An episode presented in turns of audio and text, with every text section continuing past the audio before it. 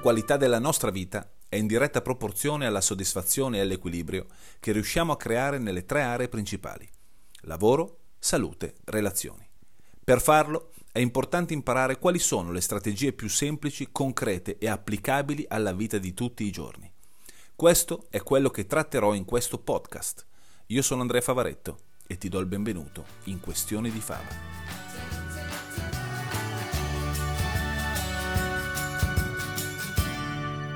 Eccoci qui, nuovo episodio di Questione di Fava. Che titolo possiamo dare a questa? Tipologia di coach? Che tipo di coach sono? Non lo so, lo vedremo, magari lo dico a... parlando, come mi ha suggerito il mio amico Sebastiano Zanolli durante la nostra intervista.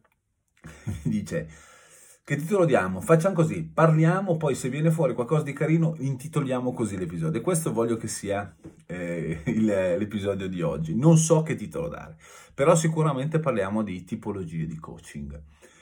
Allora, spesso c'è, è una cosa che avevo accennato tempo fa, ho detto adesso farò una puntata del podcast su questa cosa. Ehm, c'è ancora, non so se solo in Italia, però c'è questa falsa convinzione, c'è questa falsa idea che il coach deve essere eh, una sorta di motivatore, no? Cioè deve essere uno che deve motivare le persone, dire alle persone, cioè, ispirare le persone, fare in modo che, ecco, non è la, intanto non è così che è, la, che è nata la figura del coach e soprattutto non è questo il ruolo del coach non è, qualsiasi declinazione si dia alla figura del coach non è questo, o meglio, non è solo questa, non è la cosa che io amo fare. Partiamo dall'inizio. Qualche anno fa ho partecipato come allievo a un corso per una cosa che io amo molto fare, no? Che mi sono intrippato tempo fa con, quando ero all'adipe del successo, quindi la mia fascia addominale era esplode, era esagerata e avevo bisogno di rimettermi in forma. Quindi mi innamoro dopo varie ricerche, ri, mi innamoro di un sistema di allenamento che sembrava disegnato per me, cioè che potesse permettermi di essere costante, che potesse permettermi di allenarmi dove volevo, quando volevo, come volevo, eccetera. Ed era l'allenamento con le kettlebell. Kettlebell sono, le kettlebell sono delle palle di ferro, probabilmente le hai viste se vai in palestra, adesso vabbè da qualche anno sono, sono molto famose, queste palle di ferro di diverse dimensioni, di diverso peso, eh, con la, una maniglia, no? Mi sono, beh, non sto qua a raccontare per, che cos'era kettlebell, che cosa fa, mi sono innamorato di questo sistema di allenamento perché potevo, eh, avevo scoperto che poteva, eh, poteva essere una cosa che funzionale per me. Me la potevo portare in giro dove volevo, organizzandomi naturalmente, avevo imparato a usarla discretamente bene e avevo dei programmi di allenamento. Quindi, intrippato come ero, come sono tuttora, ho detto voglio saperne di più e sono andato a fare dei corsi con colui che ha portato, praticamente ha fatto conoscere le kettlebell all'Occidente, un, uh, un trainer russo, ovviamente nell'ambiente è l'Elvis Presley, il, il, il, Tony Robbins, il vate di tutto quello che ha a che fare con, con le kettlebell, si chiama Pavel Zazulin, eh, russo, che si è trasferito ormai da, penso, più di vent'anni negli Stati Uniti. E Pavel è una persona molto particolare, a me piace molto, non lo conosco personalmente, anche se ho, ho scambiato due chiacchiere, eh, però come trainer niente da dire, cioè uno diretto, esattamente come me lo immaginavo leggendo i suoi libri, è uno diretto, ti dice poche cose, ma quelle che ti dice, quantomeno nel suo ambito, sono quelle che ti servono. I, tuoi, i suoi sistemi eh, di allenamento sono assolutamente efficaci e soprattutto vanno all'essenziale, che è la cosa che a me piace fare. No? Probabilmente mi ci sono riconosciuto, cioè, è tant'è vero che quando sono andato da Fabio Zonin, che è praticamente il il, il Pavel italiano, che è diventato mio amico, avrei, avrei, sicuramente... C'è una puntata del podcast, un episodio del podcast eh, della mia intervista con, Pav, con, con Fabio, e quindi andando a questo corso, arrivo al sodo se non mi dilungo, ad un certo punto una, una, un allievo fa una domanda a Pavel, dice, ma quando hai a che fare con, una, con un allievo, quando sei in palestra, che stai allenando un tipo e ti rendi conto che questo non è motivato, cioè che devi sempre spronarlo e in qualche modo si sabota e gli dici le cose da fare, lui le fa per un po' e poi smette, no? che poi è il classico punto di domanda di ogni trainer, di ogni, di ogni coach, eccetera. Cosa fai? E ovviamente uno si aspetta la risposta, dice no, devi, devi agire così, devi agire così. E lui dice una cosa molto tranchant, dice, ma io non lavoro con i bambini, cioè io lavoro con gli adulti, cioè io non accetto quella tipologia di persone a lavorare con me. Cioè se uno non è motivato di suo a, ad allenarsi in un certo modo, non ci perdo neanche tempo. No? Che non era probabilmente la risposta che questa persona si aspettava. E Pavel ha continuato, cioè ha allargato il, il discorso, diceva parliamoci chiaro, ci sono due tipi di trainer, ecco, io lo, lo, lo metto, lo, l'ho utilizzato poi anche nel mondo del coaching con tutte le declinazioni. Ci sono i trainer che servono da motivatori, cioè sono quelli che eh, sono lì in fianco all'allievo a motivarlo, digli dai che ce la fai, forza, non mollare, butta il, fu- butta il cuore oltre l'ostacolo, ce la puoi fare, eccetera, che va bene, hanno una funzione, non è il lavoro di cui io mi occupo. No? Possiamo chiamarli eh, coach 1 e coach 2, stavo dicendo coach A e coach B, ma non è una questione di classifica di serie A e di serie B, no, no, sono proprio due tipologie di coaching differenti. Lui dice quel tipo di coach, cioè il coach chiamiamolo motivatore, ha una funzione ed è quella di, intanto avrà un target di persone che lui chiama gli wannabe, cioè quelle persone che hanno bisogno del, sempre della 220 no? o della 380 per essere spronati a fare. Eh, può servire a qualcuno, Ehm, non è, cioè, cioè quel tipo di coach non ha particolari doti se non quelli del, dell'urlatore, quelli del, quello del, ehm, sì, sostanzialmente di, del, della spalla su cui piangere se c'è bisogno o della motivazione, cioè è, è, un po' l'angelo custode che qualsiasi cosa succeda lui c'è, no? Se c'è qualcuno a cui piace quel tipo di lavoro, benissimo che lo faccia. Il mio tipo di lavoro è un altro, cioè io lavoro con persone, lui dice io lavoro con i professionisti, per professionisti non intende atleti. Cioè lui, lui dice io lavoro con persone, lavoro con persone che vengono da me sapendo già quello che vogliono sapendo già quello che vogliono, quindi non, non, c'è bisogno di lavorare su ogni volta dargli la, la, la, la carica, no? ricordargli il motivo, perché è una perdita di tempo. Quindi io, tu vieni da me, sai esattamente quello che vuoi ottenere, poi hai una difficoltà, non sai come ottenerlo. Probabilmente crei, generi dei sabotaggi, cioè c'è qualche cosa nel tuo sistema di vita o di allenamento che ti impedisce di ottenere quel tipo di risultato o di renderlo sostenibile. Ecco, io vado a lavorare lì, cioè vado a lavorare con la persona, studiare un piano che sia sostenibile, facile da eseguire per la persona e correggo, qualora ci fosse bisogno, in corso d'opera. Okay? Questo mi permette, permette a tutte e due, a me coach e a lui allievo, ehm, di lavorare sull'efficacia, di creare un piano d'azione che, può, che, che, che, ad un certo punto non avrà più bisogno di me. Ecco, quando ho fatto questa distinzione ho detto, cacchio, è, esatt- è, è, è esattamente quello che succede nel mio mondo, è quello che succede nel mondo del coaching. E, ed effettivamente io mi rendo conto che quello che mi piace fare, quello dove sono più efficace come coach, è il lavoro con persone o strutture che, su cui non bisogna andare a lavorare sulla motivazione. Cioè non, non è una questione di... Eh, con tutto il rispetto per chiunque, le persone vogliono ottenere risultati, ma soprattutto vogliono fare in modo, è importante che facciano il, il coach è un mezzo, ok? Parliamoci chiaro, il coach è un mezzo, esattamente come è nato il coaching. Cioè il coach arriva dalla parola, la figura del coach arriva dalla parola coach, cioè mh, mm, trasporto, carrozza, no?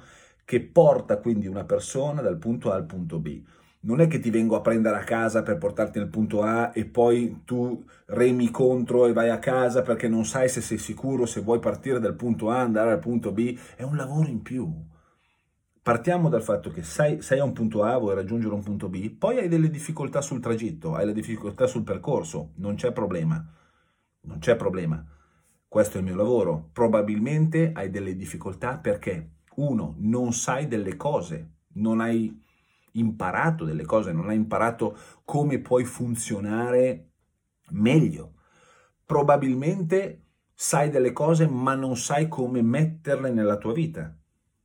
Probabilmente eh, sei troppo coinvolto nel tuo, nella tua vita, naturalmente lo vedi con i tuoi occhi, e quindi una visione esterna ti può far vedere un altro punto di vista e quindi automaticamente trovare una strada differente per andare dove vuoi andare. Questo ti libera, invece di eh, lavorare su accumulare motivazione, accumulare strategia, accumulare, accumulare, accumulare, il, questo tipo di coaching ti libera, cioè questo tipo di coaching ti fa concentrare sulle cose davvero importanti per te. Questo tipo di coaching leva di mezzo, parte da che cosa non serve. Che cosa non serve? Parliamoci chiaro.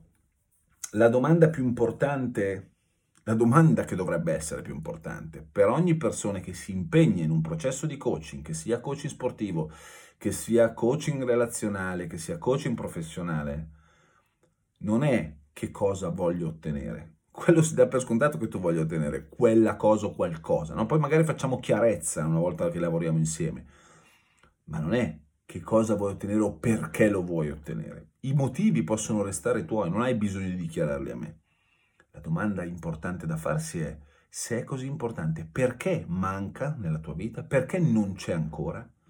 Che cosa è successo finora che ti ha impedito di avere quella cosa lì? E allora andiamo a lavorare su quello che è necessario fare e quello che è necessario, è importante non fare più. E guardate, ehm, guardate, guarda, ogni, ogni, tanto mi incasino, ogni tanto uso il plurale, ogni tanto il singolare, perché com, a un certo punto prendo dal, mi prendo dal discorso, sembra che sia al, ai corsi. Una delle cose che è più, una delle domande più eh, strane per le persone riguarda il fatto di togliere. C'è, nel, c'è, c'è un, eh, in un percorso di coaching che io faccio, parto sempre dalla domanda, no? quindi stabilito l'obiettivo, eh, prima di partire dal piano d'azione, la, la domanda che faccio è che cosa è importante ai fini di quell'obiettivo? Che cosa è importante togliere di mezzo? Cioè che cosa nella tua vita c'è che non, non serve più. Che cosa c'è stato finora? Magari finora è servito, ma ai fini di andare lì non serve più. Cioè che cosa ti sta appesantendo? Cos'è che puoi togliere di mezzo? Che cosa non, non, non parla più di te? No? Che magari stai mantenendo perché ti sei abituato a mantenerlo, ma non ti serve. E possono essere comportamenti, possono essere abitudini, possono essere può essere qualcosa sulla quale tu metti attenzione, ma ti rendi conto che quell'attenzione è solamente uno spreco di tempo. Quindi partiamo dal togliere di mezzo tutto quello che non serve. Questa è una, è una domanda importante che ho preso eh, da un libro bellissimo, che non, sto, non sta a me dire che è bellissimo per il successo che ha avuto, eh, che all'apparenza non c'entra col coaching, ma in realtà secondo me c'entra tantissimo, che si intitola Il magico potere del riordino di Mary Kondo. Se l'hai letto, se non l'hai letto ti consiglio di leggerlo. C'è anche l'audiolibro, io ho ascoltato l'audiolibro. Eh, in quel libro, questa Mary Kondo insegna, spiega, perché di fatto è la sua attività, come riordinare non solo casa o ufficio, riordinare sostanzialmente la vita di, di una persona. E dice, le persone si, mi, mi, chiamano per riordinare magari so, l'ufficio o la casa e si rendono conto che in realtà mettono ordine alla propria vita. E io parto sempre da un concetto che è, benissimo, che, stabi- che obiettivo vuoi? Cioè per quale motivo tu vuoi ordine nella tua vita? Qual è lo scopo per il quale tu vuoi ordine nella tua vita? E a quel punto li guida in un processo eh, di riordino fisico, cioè vestiti con un certo tipo di, di, di, di dinamica, che non sto qui ad elencarti. Eh, partendo dalla domanda, che cosa non serve più? No? Quindi non è una cosa così semplicistica, è una cosa veramente molto profonda. Questa cosa qui la puoi tranquillamente portare anche nell'aspetto coaching. Quindi quando lavoro con le persone mi, abit- mi sono abituato, ormai da anni, e chi, e chi fa così con me lo sa, andiamo a vedere che cosa togliere di mezzo, che cosa non ti serve, cosa, perché è importante fare spazio. La seconda domanda che faccio è che cosa delle cose che stai facendo, dei, dei comportamenti che hai, delle abitudini che hai, dello stile di vita che hai, puoi mantenere ma fare meno. Quindi sicuramente ci sono cose che stai facendo, vuoi mantenere, ma magari ne, ne, ti concentri meno su quelle cose. Quindi li mantieni, a differenza della prima domanda, li mantieni ma ne fai meno. A quel punto le altre due domande riguardano che cosa delle cose che stai facendo puoi fare di più e quindi magari mettere più azione, magari mettere più volume di lavoro, magari mettere più attenzione, più tempo. E l'ultima domanda, solo per ultima questa domanda, che cosa puoi iniziare a fare di nuovo? Quindi iniziare a fare qualcosa, inserire qualcosa nella tua vita che non c'è, che non c'è, non, non c'è ancora, non c'è stata finora. Ora, osserva l'ordine. Siamo partiti dal fare spazio. Che cosa non serve più? E quindi via, toglierlo, toglierlo di mezzo che cosa puoi fare meno, quindi in qualche modo libera spazio. Libera spazio per che cosa? Per le cose che puoi fare di più e per le cose che puoi inserire di nuovo. Ed è fondamentale che ci sia questo ordine in questo modo. Perché? Perché se tu vuoi inserire un nuovo obiettivo, un nuovo progetto, qualcosa di nuovo nella tua vita, qualcosa di nuovo che nella tua vita si deve inserire e se si deve inserire perché prima non c'era, naturalmente chiederà spazio a delle abitudini, a uno stile di vita che da anni hai condizionato. Se tu non liberi spazio, questa roba qui crea attrito. Se tu non liberi spazio, eh, non hai margine di manovra. Se tu non liberi spazio, andrai in crash ed è molto facile creare dei sabotaggi che non vuoi. Una cosa sulla quale tante persone non riflettono è questa. Se io mi pongo un obiettivo, quando una persona si pone un obiettivo, l'obiettivo risponde a una domanda, che cosa desidero? Quindi, che cosa desidero presuppone in maniera nascosta che quella cosa che tu vuoi creare, che tu vuoi ottenere, che tu vuoi raggiungere,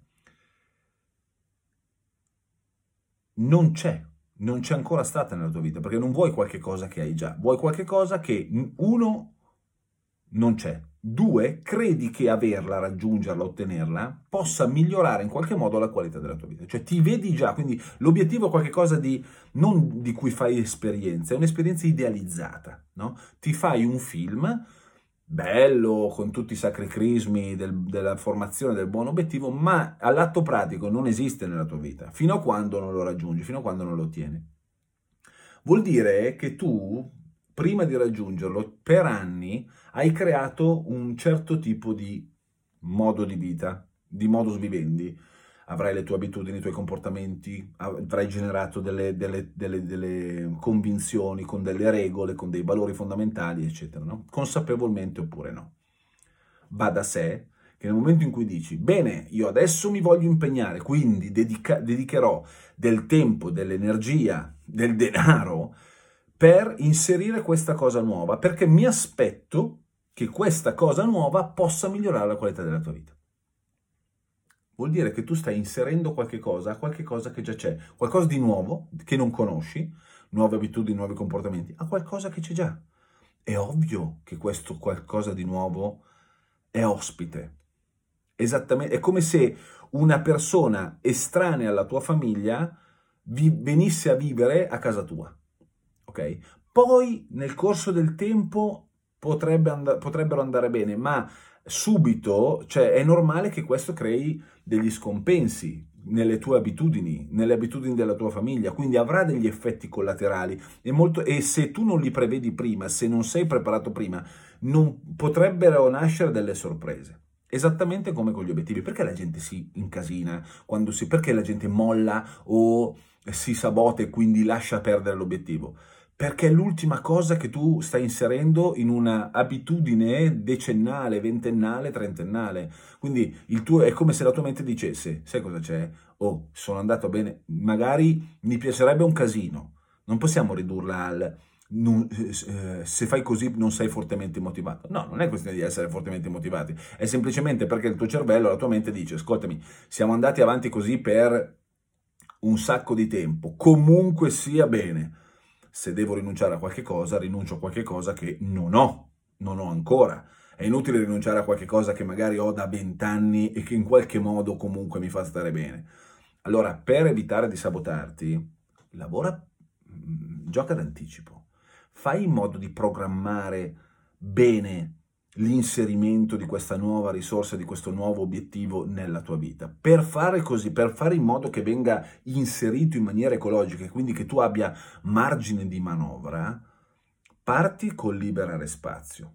Libera spazio dalle cose inutili, libera spazio dalle cose che di cui non ti occupi più, sono lì nella tua vita, ma magari non te ne occupi più, non ti interessa più, le, tieni lì semplicemente perché perché sei abituato a tenere lì, non, eh, ti danno sicurezza, ma di fatto non ti stanno servendo, sto parlando di comportamenti. Allora, solo dopo aver liberato spazio, a quel punto puoi inserire delle cose nuove, un nuovo piano d'azione, un nuovo modo di vivere. E ovviamente, e ovviamente, fai in modo che tutte le aree importanti della tua vita, quindi tutte le persone che sono con te, tutte le abitudini che tu hai vengano coinvolte. Cioè non è qualcosa, no, no, no, noi non, viviamo a compartimenti stagni, sulla carta è tutto facile, nella realtà noi non viviamo a compartimenti stagni. Non è che possiamo fare una cosa nel lavoro ed escludere le nostre relazioni, se tu, interisci, se tu inserisci nuova, un nuovo obiettivo nel tuo lavoro e questo obiettivo ti porta a lavorare di più o devi passare più tempo fuori casa, questo avrà un'influenza su, nella tua famiglia nel tuo rapporto con la tua famiglia, avrà un'influenza sul tuo stato emotivo e sul tuo stato fisico. Quindi inevitabilmente devi creare un al fine di creare un buon obiettivo, devi creare un piano d'azione, è importante creare un piano d'azione che sia sostenibile, che sia ecologico, cioè che non vada ad interferire, non vada a creare delle interferenze, quindi dei sabotaggi nella, nella tua persona. Okay? Ecco perché non è una questione di motivazione. Non è solo una questione di motivazione, è una questione di strategia, è una questione di piano d'azione, è una questione di andare a capire quali sono le regole, i valori, i criteri più importanti, quelli che tu senti addosso per te più naturali, quelli che assolutamente non sono negoziabili. Da lì e solo dopo aver capito questo è importante capire qual è un piano d'azione sostenibile per te, quali sono delle competenze che è importante avere, quali sono le competenze importanti da mantenere e ovviamente farlo nell'ambiente migliore per te. Ok? Bene, anche questa settimana abbiamo fatto il nostro. Eh, ti ringrazio ancora per aver ascoltato questo, questo episodio di Questioni di Fava. Ci sentiamo naturalmente la prossima settimana.